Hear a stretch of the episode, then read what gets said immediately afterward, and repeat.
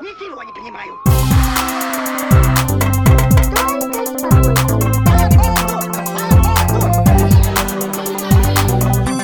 Выйди и зайди нормально. Всем привет! Это подкаст «Выйди и зайди нормально», и мы возвращаемся после долгого перерыва. И мы продолжаем разговаривать на тему гендерного воспитания детей. Сегодня у нас в студии гость, который непосредственно связан с воспитанием мальчиков. И сегодня у нас в студии а, Александр Шарифович Салихов, главный редактор газеты «Кадетское братство», кандидат исторических наук и ветеран боевых действий.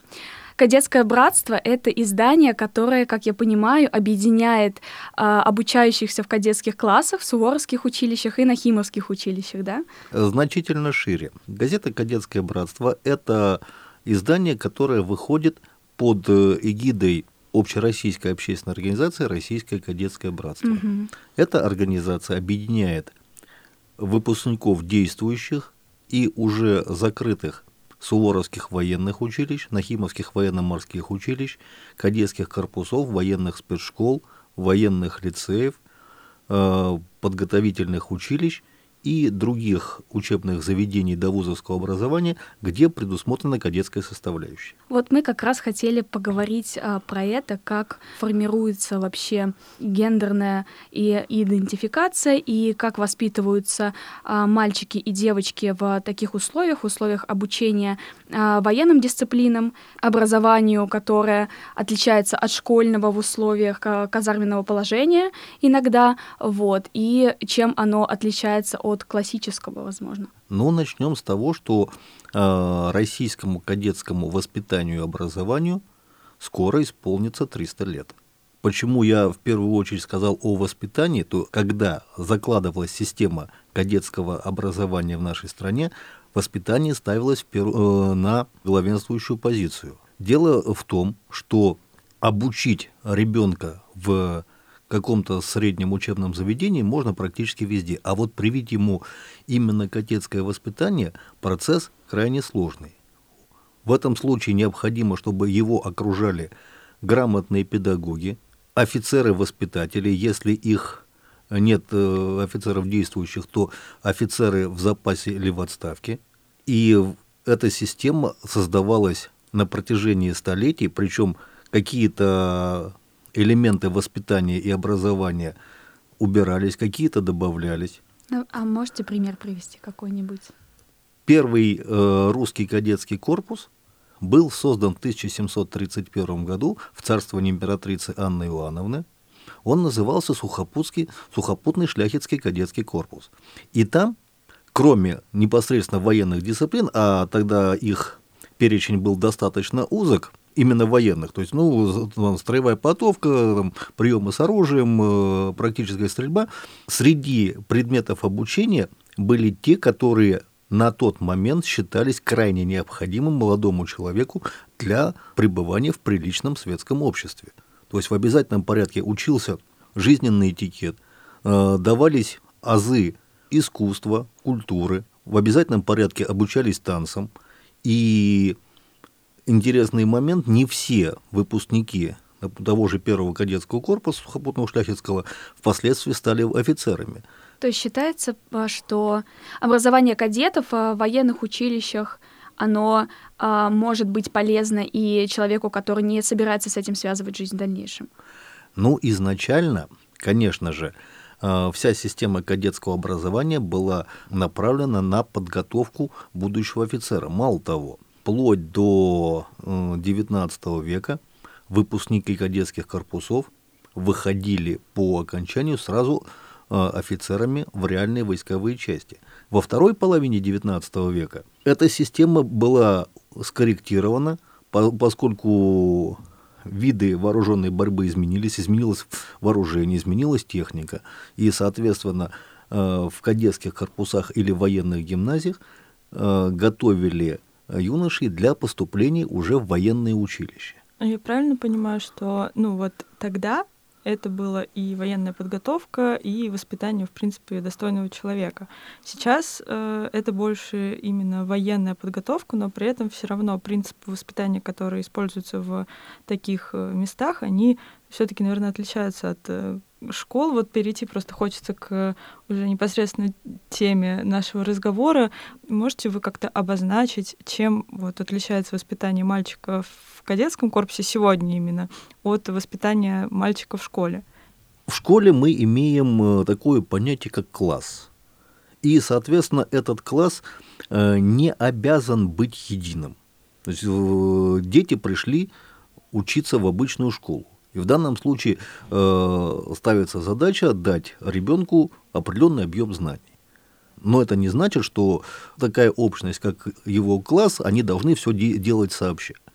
В кадетских учебных заведениях понятие класса, взвода, группы, оно является базовой для совершения учащимися совместных действий. Это не обязательно э, действия военного характера. Это не значит, что э, только строевая подготовка на плацу, кстати, ее объем минимален.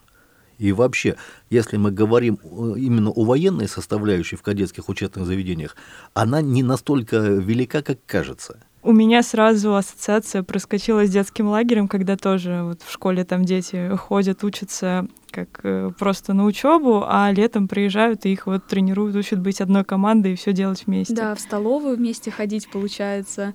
И это единая система такая, которая учит и дружить, и взаимопомощи друг другу. Вот. Интересно. У меня есть представление о кадетских классах и учреждениях, где э, казарменное положение взвода офицера-воспитателя. Это сериал «Кадетство». Оно такое медийно... Ну, где-то гипертрофированное, да, где-то да, гламурненькое. Да, оно э, очень, мне кажется, а, пафосно, красиво для телевизора показывает такую мейнстримную жизнь, где все офицеры-воспитатели хорошие, где э, почти никто во взводе не дерется, э, где э, все друг другу помогают, и даже если возникают какие-то драки, либо жестоко наказывают, либо э, мирятся в скором времени. Вот. И мне кажется, что это не совсем та картинка, которая есть в действительности. И вот хотелось бы узнать, например, вот обычный день сегодняшнего, например, Суворовского училища, взвод просыпается, команда подъем, первая, да, от офицера-воспитателя, насколько я понимаю, идет.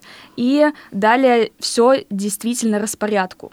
То есть есть э, расписание, по которому... А, да, по, по часам и минутам. Да, и офицер-воспитатель все это время рядом находится, да, он а, какую роль выполняет? Он помощник, он, может быть, какие-то дружеские функции выполняет, кому можно прийти за советом, или все-таки существует жесткая субординация, когда ты обращаешься э, только с э, отданной честью и товарищ майор, например, как сегодня это все устроено? Ну, в общем-то, ничего не изменилось. Угу. Другой вопрос, что фигура офицера-воспитателя, оно может называться по-разному, может быть командиром взвода, там, угу. она в кадетском воспитании ключевая. Ибо именно э, офицер-воспитатель закладывает в тот взвод, который ему пришел там с э, гражданки, то, о чем вы сказали, вот основы дружбы, взаимопонимания, взаимоподдержки, и именно офицер-воспитатель обязан, в том числе и своим примером, показать, как это правильно делать. Он должен быть педагогом, он должен быть психологом, угу. он должен быть военным человеком, потому что дети задают правильные военные вопросы. А как это устроено? А как это работает? А можете показать? А если, допустим, есть какой-то образец вооружения техники, а можете разобрать? То есть в данном случае офицер-воспитатель обязан быть на голову выше э, не, не дело, что своих подчиненных, а и тех преподавателей, которые ведут общеобразовательные предметы. Но мне кажется, еще большую роль играет поделиться опытом военным, если он есть. Если он есть, да. Да. Рассказать, как вообще потом будет устроена жизнь, если они решат связать ее с военным образованием, в какое училище идти, и рассказать о том, как у него было в молодости. Мне кажется, это помогает подросткам это не просто помогает, так и должно быть. Угу. То есть, скажем так, когда я в 15 лет пришел в военную спецшколу, тоже 150 э, пацанов разного уровня образования, происхождения. Из всей этой массы народа, вот, э, у нас было на первом курсе 5 взводов по 30 человек, и, соответственно, э, наши, у нас не офицер-воспитатель он назывался, он назывался командир взвода. Они были разные. Кто-то был кадровым офицером, кто-то был офицером, призванным из запаса. И они на основе своего жизненного опыта реально пытались из э, там, э, группы разношерстных пацанов собрать реальный единый коллектив, в том числе показывая своим примером. Например, мой командир взвода, лейтенант Руслан Нури Ахметов, несмотря на то, что не был кадровым офицером, он закончил университет, он показывал на турнике те или иные приемы гимнастики. То есть мы видели, что наш э, командир взвода реально может сделать и подъем переворот, и склепку там, и мах дугой, и при, приземлиться без страшного падения. В то же время, допустим, в других э, взводах были кадровые командиры, которые не только рассказывали о своей службе в войсках, но и действительно могли дать совет по поводу дальнейшего поступления в то или иное военное училище. При этом существовала система разнарядки, то есть в какие-то военные училища а, можно было поступить без экзаменов, в какие-то училища нужно было поступать уже самостоятельно. Сейчас происходит то же самое. Командир или офицер-воспитатель обязан. Вот э, из всего, что вы рассказываете, ну, складывается впечатление, в принципе, это впечатление было и до этого, что э, кадетские корпуса, такие учебные заведения, это места, где мальчиков воспитывают именно вот в самом, что ни на есть, а, стереотипном, если так можно сказать, стандартном ключе, что там мальчики не плачут, э, ты там мужчина, нужно уметь давать задачи и все остальное. И если в таких учебных заведениях как бы понятно, что это обусловлено тем, что детей готовят к тому, что они в будущем могут стать военными, как вам кажется, актуально ли такое воспитание и таки, такой взгляд на воспитание мальчиков в остальных классах к остальным ребятам, которые не собираются стать военными? Ну, вообще, как бы мужское воспитание не зависит от того, будет э, ребенок служить в армии или не будет. Мужское воспитание должно существовать, присутствовать всегда. Другой вопрос, что, скажем, в кадетских учебных заведениях есть определенные традиции, они что-то может быть э, официально записано в, в документах, да, что-то передается там из поколения в поколение, и тут еще момент возрастной. То есть, если, скажем так, в определенные заведения берут там э, ребят после четвертого класса, да, то есть в возрасте 10 лет, то есть это один возраст. И, скажем так, заплакал э, человек, э, мальчик, которому 10 лет, который столкнулся с какой-то несправедливостью и заплакал, ну... Э, Разрешается? А потом не разрешается. Ну, на моей памяти, допустим, среди моих однокурсников, да, были ребята, которые могли э, заплакать от того, что столкнулись с какой-то несправедливостью, или у них что-то не получилось, но э, в коллективе как бы это считалось не, не совсем правильно. А нет ощущения, что потом из таких мальчиков, которым э, запрещают плакать, ограничивают в эмоциях, вырастают э, достаточно такие агрессивные мужчины? Или замкнутые, которые не умеют чувствовать других людей, своего партнера, своих друзей, что они ощущают, и как-то предпринимать какие-то, делать шаги для разрешения конфликтных ситуаций в том числе. Я бы не стал так это усложнять. Мальчик должен быть воспитан таком, с таким расчетом, чтобы он должен сам уметь принимать решения. При необходимости он должен уметь сделать что-то своими руками. И при еще большей необходимости он должен уметь кого-то защитить. Ведь, э, скажем так, и в дореволюционных кадетских корпусах, и в советских суворовских училищах, и э, в, тех, в том училище, где я учился, там была система трудового, кроме всего, трудового воспитания – то есть были мастерские, соответственно, дети могли научиться работать теми или иными там, столярными, слесарными инструментами.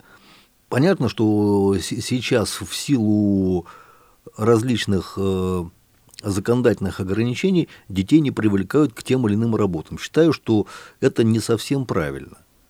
Раньше дети видели результат своего труда. Скажем так, э, реально суворовцев, нахимовцев, спецшкольников э, гоняли на уборку картошки. То есть это считалось нормальным. Э, можно было командиры договорились, чтобы ребята поработали, ну, вот как в моем училище было, у нас рядом был деревообрабатывающий комбинат. И, соответственно, по договоренности мы шли выполнять там какую-то работу. Доски какие-то перетащить, там, распилить чего-то. Вот, за что, соответственно, училищу выдавалась энное количество этих пиломатериалов. То есть это было нормально. Ну, сейчас на самом деле во всех э, местах и сферах, связанных с воспитанием детей, очень жесткие ограничения. Э, Все, что связано с физическим трудом, это не только с кадетскими учреждениями связано. Считаю, что это не совсем правильно. То есть, э, с одной стороны, мы имеем э, права ребенка, с другой стороны, мы получаем э, ребенка, который ничего не умеет делать руками. Ну, то есть, э, например, классических уроков технологий в школе не хватает. Да нет, считаете? конечно, нет, конечно. Э, Чтобы было еще понятнее, вот э, я поступил учиться в 87 году э, в военную спецшколу. Соответственно, то есть это, это дети, ну как условные дети, да, то есть э, в возрасте 14, 15, 16 лет. Это не военнослужащие, то есть мы не приняли на тот момент присяги, и, соответственно, в, в любой момент мы могли прийти и сказать, все, я больше не хочу здесь учиться, отчислите меня. Отчисляли э, буквально за день, причем был э, очень важный воспитательный момент. Любой коллектив, э, который еще не создался, он имеет э, огромнейшую массу каких-то негативных э, проявлений. Ну, например, мелкое воровство. Да? Решением начальника училища хлопчик, который был пойман при попытке что-то украсть у кого-то, да, или вынести ну, из, с территории училища чего-то, отчислялся сразу, там, в течение двух часов. Если происходило какое-то побоище между учащимися, то выяснялось, кто прав, кто виноват, и, соответственно, зачинщик тут же вылетал. Ну а каким образом можно это выяснить, если мальчики учатся тому, чтобы не стукачить, не сдавать друг друга, не говорить о проблемах, не плакать, ничего не рассказывать? Каким образом командир взвода может эту информацию вытащить и сделать, э, принять справедливое решение по отношению к ним? Так э, для этого он и командир взвода и воспитатель, он психолог, он должен разговорить, понять и принять правильное решение. А вам не кажется, что это усложняет процесс? Вот у нас есть на чаше весов, например, э, установка о том, что мужчина должен быть терпеливым, а, должен быть справедливым, не, не выражать эмоции зазря.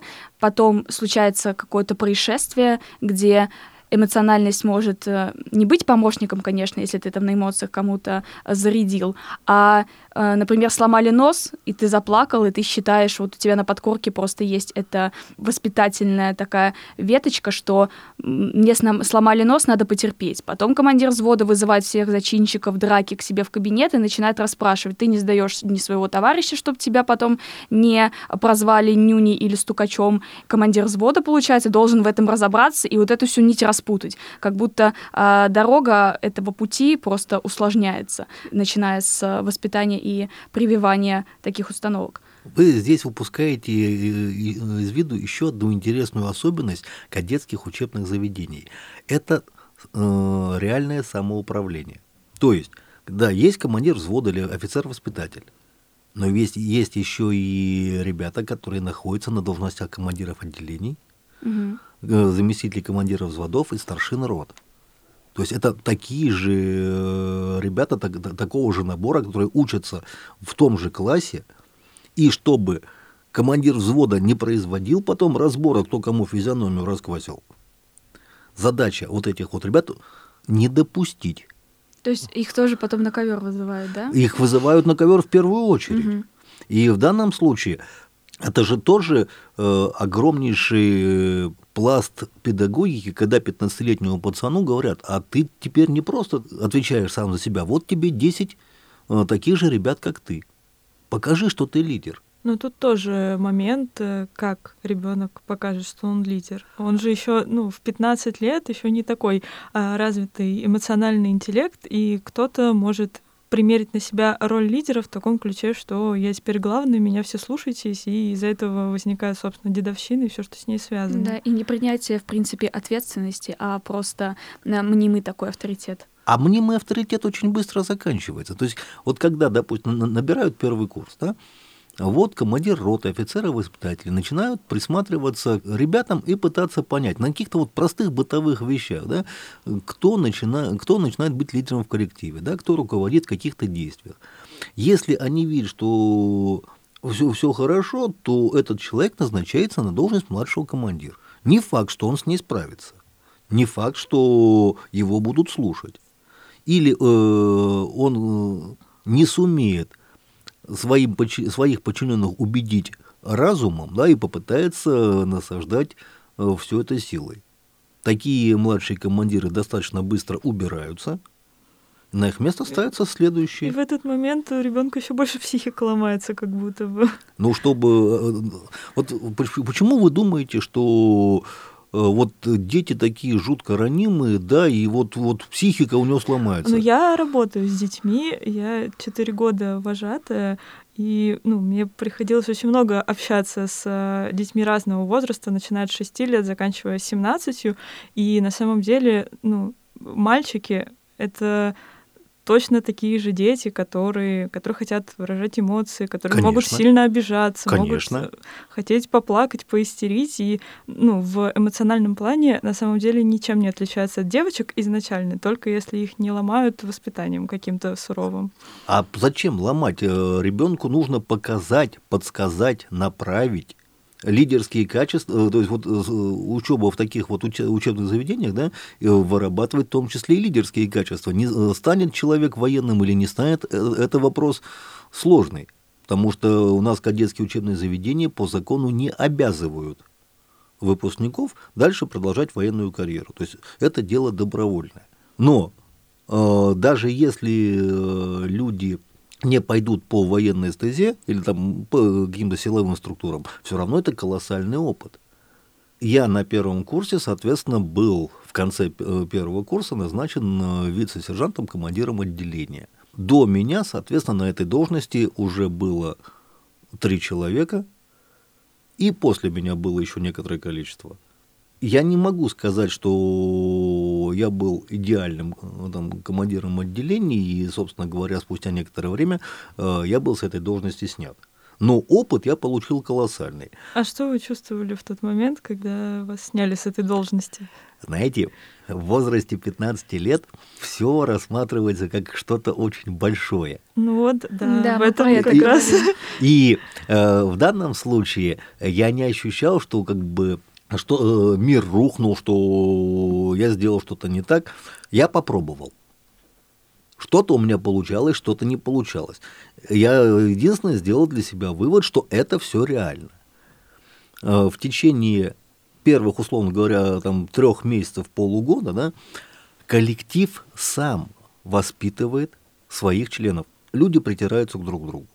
Люди становятся терпимее друг к другу. Когда конфликты решаются не кулаками, а все-таки разумом. Конфликты с э, мордобоем, они были, они есть, они э, будут происходить и дальше. И в данном случае, если два участника этого конфликта выясняют отношения, каждый считая себя правым, ну, в конечном итоге они найдут какой-то э, консенсус. Хуже, если э, кто-то пытается стать над коллективом. А мне стало интересно, как потом во взрослом возрасте встречаются люди, как будто бы, ну, из двух миров чуть-чуть. Люди, которые учились, ну, мужчины, будем о мужчинах говорить, мужчины, которые учились в свое время в кадетских классах, и ну, мужчины, которые учились в обычной школе, потому что даже у меня есть такой пример. А, я была, когда еще в школе училась в Артеке, и у меня в отряде был мальчик из Суворовского училища. И на самом деле коммуникация была, ну, с обычными мальчиками, которые просто приехали из других городов России, из обычных школ, была немножко странная. Над ним очень много подшучивали, потому что у него, ну, восприятие общения с людьми, восприятие жизни было, ну, немножко другое. У него прям э, супер э, все было в голове под заточено под военное такое общение, военную коммуникацию, и для мальчиков, которые никогда в такой среде не воспитывались, это было странно. И вот мне интересно, как эти два мира встречаются во взрослой жизни. Ну, во взрослой жизни по-разному, во взрослой жизни в армии или во взрослой жизни... Нет, нет, в обычной среде. В обычной среде, ну, скажем, вы же никогда, э, увидев меня, не скажете, что я когда-то учился там в кадетском учебном заведении, да, на мне это не написано. Не, ну внешне-то понятно, я именно про коммуникацию, а про общение. Про коммуникации, ну, если вы думаете, что выпускники кадетских учебных заведений ограничены в способностях к коммуникации, вы очень сильно ошибаетесь. Ну, не то чтобы ограничены, просто есть э, э, установки, правила, что есть гиперболизированное такое уважение, есть э, командные вот эти отголоски учебы, э, то есть э, так точно, никак нет, это может проскальзывать в общении, и немножко собеседник будет задаваться вопросом и недоумевать. Ну, то есть вот. это не про ограниченность, а просто про разное воспитание, потому что ну, другие люди, которые никогда не воспитывались в таких учреждениях, они просто к этому не привыкшие. Да, и вы сами сказали, что оно, конечно, отличается еще с исторической точки зрения, начиная с образования этих учреждений учреждений? Я не думаю, что существует вообще э, проблема коммуникации между выпускниками и невыпускниками. Я как бы схожу из того, что каждый э, либо он специалист, либо он не специалист. И, э, скажем, из опыта уже потом военной службы, э, знаете, вот казалось бы, пример такой. Есть старший лейтенант, который в состоянии э, руководить всем, что происходит вокруг, да? И есть подполковник, который не может сказать э, ничего внятного. То есть э, здесь все зависит от конкретного человека. Это я просто вспомнил старшего лейтенанта, который получил для того, чтобы оборудовать э, блиндажи для своего подразделения, энное количество леса, и лег костьми не отдал его никому, несмотря на то, что друг, другие желающие в званиях там, капитанов, майоров, подполковников пытались у, у него этот лес забрать, он сказал, что перестреляет э, всех, но, но вот свое не отдаст. То есть здесь э, речь идет о том, что кадетское учебное заведение, а потом и военное училище, они дают основы, они дают базу. Но это не значит, что они делают человека. Человека э, делает себя сам. А вот какую основу, например, у нас в голове только приземленные вещи, там открыть дверь девушке, а, обращаться там со всеми на вы, а, громко не смеяться, не знаю, давать честь старшему первому здороваться, если ты там а, младший или младший по званию. А есть какие-то тонкости вот локального характера, которых мы можем не знать, поскольку мы судим просто по жизненным обстоятельствам. Ну, может быть, э, что-то, кроме вот того, что стандартного набора, который у нас есть в голове, может быть, что-то еще особенное прививается мальчикам, э, о чем мы можем не знать, потому что мы как бы напрямую никогда не сталкивались. Только сериалы смотрели. Да. Я думаю, что здесь э, прививается особое чувство, чувство защитника и победителя. То есть он уже э, должен быть заряжен на борьбу при необходимости, и он из этой борьбы должен выйти победителем. То есть в обычной школе такого заряда не дадут. А как вы думаете, здесь нет противоречия в том, что конфликты нельзя решать кулаками и силой в коллективе, но при этом то заложенное э, чувство э, справедливости, защиты, нападения победителя, оно играет в подростке еще с неокрепшей психикой и может ну, произойти э, такой взрыв, и эти две ипостаси, они все равно противоречат между собой. И такое бывает. Но находясь в коллективе, каждый его участник, какие бы эмоции не кипели у него в душе, он вынужден действовать по правилам этого коллектива. Если он попытается поставить себя вне коллектива или над коллективом, он окажется за бортом.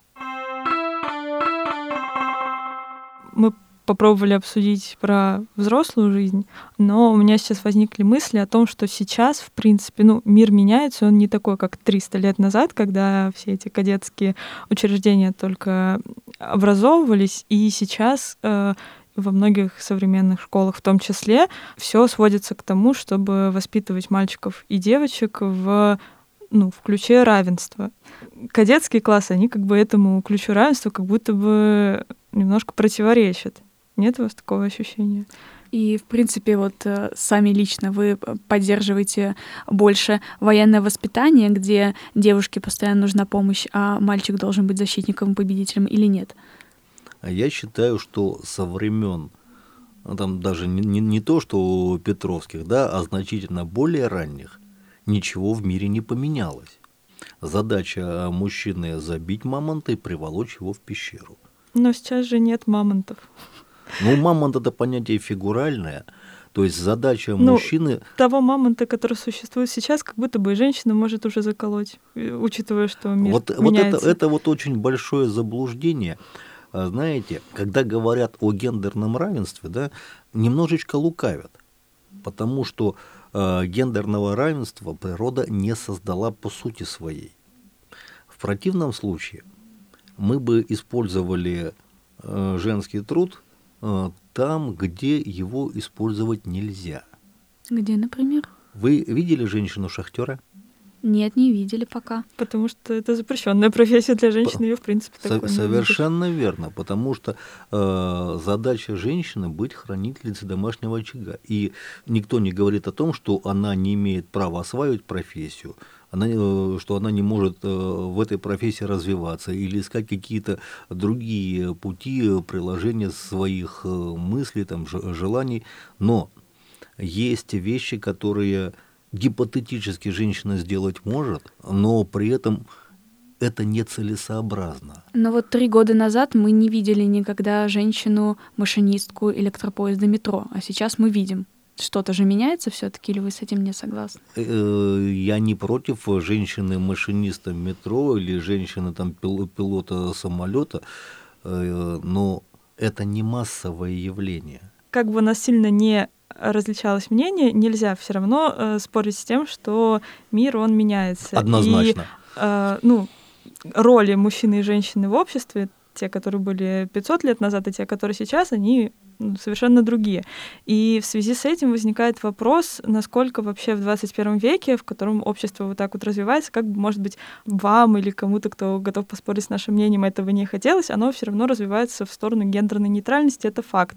А актуально ли в 21 веке вот такое жесткое разделение, вот, когда мальчиков учат быть вот этими вот защитниками, которые не плачут, а девочки такое образование не получают, такое воспитание. Я считаю, что в любом случае гендерное разделение актуально. Мало того, э, если вы думаете, что экспериментов по подготовке девочек в кадетских учебных заведениях не проводилось, проводилось. Не, мы так не думаем, нам наоборот интересно про это Вот. послушать. Ну, например, в суворовских училищах девочек не пускают. Бы- Были наборы в Суворовские училища, был набор девочек в Нахимовское училище. Мгм. Сло- Сложность возникла не по поводу поступления или учебы. Возникла сложность после окончания. Вот закончила девочка Нахимовское училище. Очень хорошо. Где у нас девочек берут военно-морские училища? Так вы же сами сказали, что окончить такое училище не значит стать э, человеком А за- военным. во- Это возникает про вопрос. воспитание же. А за- зачем девочку учили 7 лет в Нахимовском училище? Зачем? Получить базу культурную, эрудированную, общеобразовательную, Ну научиться... это- воспитание да. вот это. Замечательно. Причем здесь Нахимовское училище? К- Оно готовит ребят к поступлению в военно-морские училища. То есть службу в военно-морском флоте. Конечно, есть у нас э, исключения, когда э, девочки заканчивают мореходку и, допустим, до- э, дорастают до командиров гражданских э, судов, но это единицы. У меня возник такой вопрос, что когда у тебя в подростковом возрасте ломается мир, я сейчас даже сужу по себе, когда мировосприятие, оно меняется, у тебя возникают э, такие акцентные черные и белые пятна во, во всех ситуациях, которые раньше казались тебе рядовыми. Например, мальчик, как бы, хорошо, он прошел адаптацию в военном учебном заведении, а, ему помог э, командир взвода, и, допустим, у него в коллективе все хорошо, он там, например, уже на втором курсе. Но на втором курсе и на третьем курсе может возникать вопрос, а, что делать дальше и кем я себя вижу. Но никто не исключает момента, что военных людей, и ни- никто не будет, не будет с этим спорить, что военных людей готовят для того, чтобы они защищали родину, чтобы они участвовали в военных боевых действиях в случае чего. И у человека, а, мальчика-подростка, может возникнуть мысль, а правильно ли вообще, на своем ли я месте.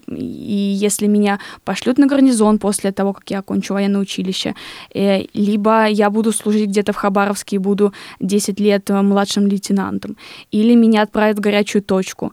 А, Он приходит с этим вопросом, это вопрос, который его волнует, приходит с этим вопросом командиру взвода, что в этих случаях, какие психологические, может быть, приемы можно применить, чтобы мальчику объяснить, понятно, что есть своя специфика, и в рамках воспитания таком учреждении, что офицер-воспитатель будет говорить? Ну, во-первых, он попытается понять, в чем причина таких сомнений. То есть э, абсолютно не секрет, что все, не, не, не значит, что в 15 лет задают, люди и в 30 лет задают, и в 50 лет задают вопрос, тем ли я занимаюсь. Ну, это да.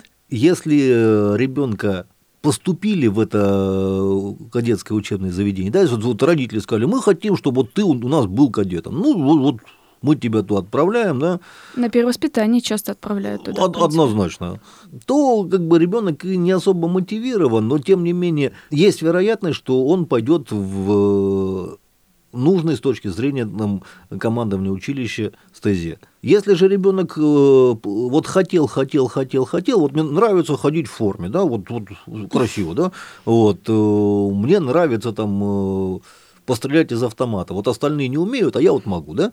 Вот. Но при этом, э, вот я год проучился, ой, а тому ли я учусь, да? А может, мне это действительно не надо. Ну, одно дело, да, когда ты немножко еще не понял, кем ты хочешь стать, когда вырастешь, а другое дело, когда есть страх того, что ты можешь жертвовать своей жизнью, э, жертвовать жизнью своей семьи, в случае чего, и э, идти защищать родину, и так делать всю жизнь, если ты хочешь стать военным вот, человеком? Вот в, в, э, я не могу сказать за всех, но у, у меня в 15 лет таких мыслей близко не было.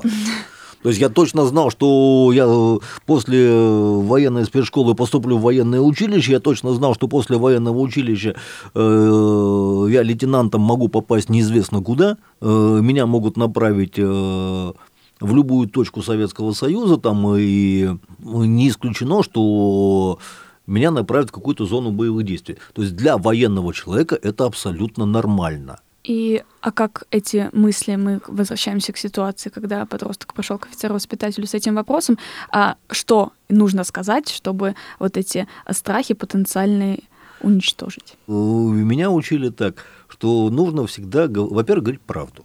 Да? А, во-вторых, объяснять, что нет черного и белого. Ну а как же, на поле боя есть враг, а есть товарищ. Там черное и белое как раз.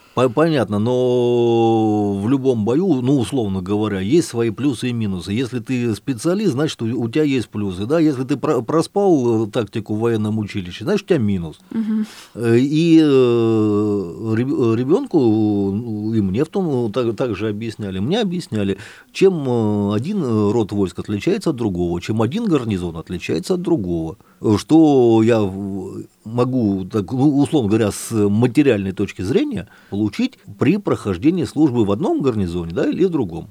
То есть, э, получается, везде нужно искать и, и, и, и хорошее. Конечно. И офицер-воспитатели как бы с честным подходом это рассказывают э, э, суворовцу, например. Они обязаны об, объяснять и рассказывать. Угу. Потому что действительно ребенок может многого не знать. Он действительно многого не знает. И задача офицера-воспитателя как раз объяснить, рассказать, показать, из чего состоит армия, как она управляется, э, где какие войска стоят, где какие гарнизоны, где какие особенности. А если после этого последует разочарование, есть ли резон переубеждать студента, учащегося, или нет? Есть ли такие моменты? Есть, конечно, есть. Э, как говорил наш командир взвода в военном училище, кому не нравится, пишите рапорт. Mm. Будете гражданскими людьми, счастливыми и довольными. Э, при этом он э, сам на своем примере показывал, что, ребят, вот смотрите, вот я выпускник простого пехотного командного училища. По выпуску я был направлен служить в Афганистан. То есть он честно служил два года в Афганистане, был награжден медалью за боевые заслуги. Он показывал нам, что его ждет впереди. То есть он учился, он э, изучал языки, он стремился к тому, чтобы э, быть зачислен в военно-дипломатическую академию. Был зачислен в военно-дипломатическую академию, спустя некоторое время э, после его окончания был назначен военным атташе в одну из европейских стран. То есть он на своем примере показывал нам, что, ребята, все в жизни реально. А если у кого-то что-то не получилось, ну, подождите, каждый кузнец своего счастья или несчастья. Вот судя по вашим рассказам, как бы офицер-воспитатель — это самый ну, такой главный, близкий человек для воспитанника, особенно когда мальчик еще в раннем возрасте поступает, его как бы отрывают от родителей, а, получается, самым близким человеком становится офицер-воспитатель, Да, правильно? конечно. Вот. И есть такое мнение, э, что мальчик, ну, в принципе, у девочек также, но мы сейчас говорим о мальчиках, что мальчик копирует поведение своего отца, а, например, э, жену себе в будущем ищет похожую на мать. И как бы у детей, которые воспитываются дома и ходят в обычную школу, все в целом примерно понятно, как работает. А как это работает у детей, которых как бы отрывают от родителей, которые ну, 90% своего времени проводят не дома, а в таком заведении и смотрят на офицера-воспитателя, а не на отца. Вот если офицер-воспитатель действительно является образцом для э, сво- своих воспитанников, то они будут копировать его. Не всегда э, имеет смысл копировать офицера-воспитателя. Условно говоря, на мой, мой командир взвода на первом курсе, вот, лейтенант Руслан Нурахметов, я считал, что он образцовый командир, который он никогда не орал, не кричал, там, не рукоприкладствовал, боже упаси. Вот. Он учил. А потом, э, по окончании первого курса, выяснилось, что вообще-то он мастер спорта по туризму и э, горам. И что в качестве поощрения за то, что мы не совсем балбесничали, не всех, абсолютно не всех, но некоторое количество он взял с собой э, в многодневный горный поход. Такой был вид поощрения. При этом это то, то, тоже э, некая система воспитания. То есть тебе оказали доверие. Вот э, здесь, ну, понятно, что мирное время, да, но все равно э, некий экстрим, все равно это определенное высокогорье, да, то есть это там какие-то перевалы, там узкие дорожки, там осыпающая щебенка, там горные речки. Вот покажи, что, ну, что ты умеешь, что тебе не страшно. То есть вот это был положительный пример. А потом, мы после того, как э, нас пере- перекидали по окончании первого курса, вот, и, соответственно, из пяти взводов сделали три, вот, я попал в другой совсем взвод, и того офицера-воспитателя, точнее, командира взвода, который э, у меня оказался, я не считаю э, образцом ничего. Это был хитрый, изворотливый старший лейтенант, который, собственно говоря, детей не любил и не особо ими занимался. То есть может получиться так, что ты своего ребенка отдаешь, даже, может быть, на перевоспитание, а он попадает в руки вот э, к такому человеку. Ну, то есть, когда в школу там ходит ребенок, он может прийти, пожаловаться на учительницу, и если там какая-то ситуация, ты там переводишь ребенка в другую школу, в другой класс, и проблему можно решить. А когда ты отдаешь как бы ребенка жить в военное училище, ну, ты уже не решишь эту ситуацию. Там уже в чьи руки он попал, так он Ну, не, живет. не совсем это так, э, потому что, опять же, мы говорим о довузовских э, заведениях, то есть они все-таки общеобразовательные, и, соответственно, заткнуть рот ребенку никто не запрещает. То есть, если ребенок видит, что что-то не так, ни- никто у них телефоны не отбирает, соответственно, ребенок э, со- сообщает родителям, родители обращаются к командованию, ребенка там переводят из одного взвода в другой. А вот когда он поступает в военное училище, и когда он принял присягу, ну, Ну да, там теле- телефонов нет. э, телефоны есть с кнопочками Да. э, по расписанию, Да, да, да. Э, это и правильно. Вот, так, так что вы правы в том, что роль офицера-воспитателя, там, командира взвода, который оказывается ближе всех на определенном э, жизненном участке э, юношек, подростку, может быть и положительной, и отрицательной, но она очень важна. В советской армии был создан специальный военный институт по подготовке командиров взводов и офицеров-воспитателей военно-учебные заведения. Там был э, целый факультет, который готовил вот как раз-таки офицеров-воспитателей в Суворовские училища. К великому сожалению, во времена э, Хрущева, когда проводилось тотальное сокращение вооруженных сил, это военно-учебное заведение, это Ленинградский институт, э, был закрыт. Я считаю, что подготовка вообще персонала для кадетских учебных заведений – это очень важный момент. К сожалению, какие-то определенные вещи уже вымылись, а ведь они были правильными. Зна- Знаете, еще интересный момент.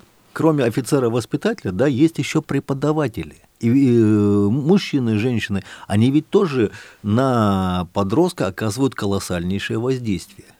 Очень интересный момент. В, опять же, это был конец Советского Союза уже, да, появился такой ну, предмет школьный – этика и психология семейной жизни. То есть для как бы советского школьника это было что-то вот сногсшибательное. Да и там еще и учебник был издан. Да, сейчас бы тоже было сногсшибательное, мне кажется. Вот. Э, возник вопрос, а кто будет преподавать? То есть представьте ситуацию, вот э, училище, да, 300 человек, там 14, 15, 16, там 17 лет. То есть тот самый возраст, когда мальчики смотрят на девочек. То есть это нормально, это хорошо, но нужно направить сию энергию в правильное русло. Вот у нас э, этот предмет читала э, женщина, которая была э, училищным врачом. Во-первых, она была красивая.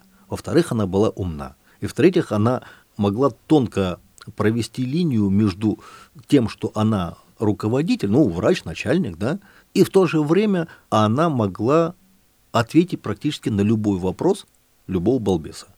У нее был непререкаемый авторитет, она была Э, молода, ей было около 30 или 35 лет. И вот она читала этот курс. Я считаю, что э, благодаря тому, что именно она была назначена на проведение этого курса, в головах у многих э, моих там, однокурсников что-то поменялось в лучшую сторону. А как, кстати, вообще вот с этим обстоят дела? Мне сейчас стало интересно. А, как бы в обычной школе, в обычном классе девочки учатся с мальчиками, они, ну, до, какого, до какого-то возраста они вместе, потом на время э, в связи с особенностями возрастными они начинают враждовать, мальчики против девочек. Потом в более взрослом, уже таком юношеском возрасте мальчики и девочки проявляют друг другу интерес. А в кадетском классе мальчик оказывается, ну, без девочек. А как это вообще сказывается на восприятии женщин во взрослой жизни? Нормально и хорошо. Ну, во-первых, он э, не находится в каком-то вакууме, да, и у него у прежде всего есть какие-то знакомые девочки, которые были до. И которые будут прибегать на КПП и приносить ему вкусняшки. Ой, как хорошо мне, мне, мне сразу вспомнилось, стало, стало, стало тепло.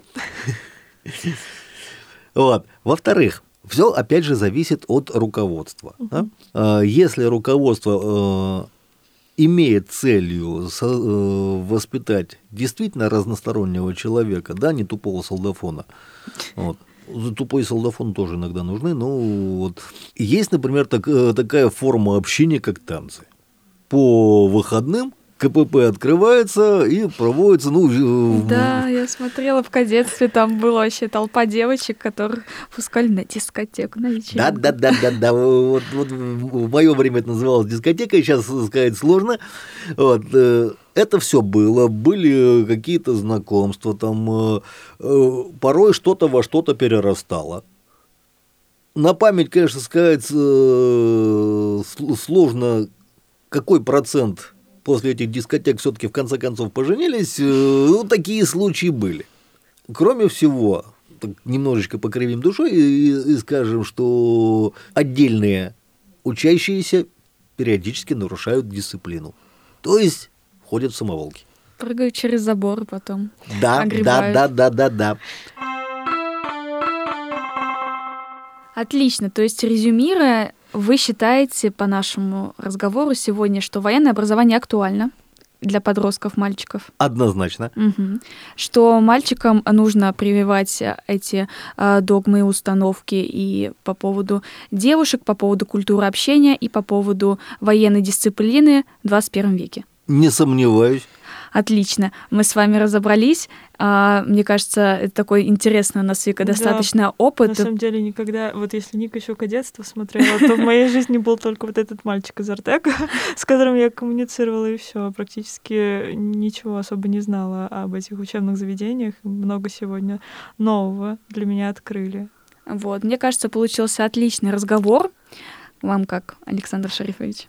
Я с вами э, вполне солидарен. Спасибо большое, что пришли к нам в гости, а, помогли нам с проектом, который посвящен гендерному воспитанию. Напоминаю, что вот прошлые выпуски вы можете также послушать а, в наших социальных сетях, на стриминговых платформах. Мы вас там очень ждем. Спасибо вам за поддержку.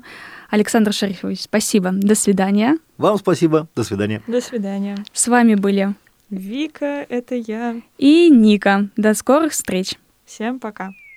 Ничего не понимаю.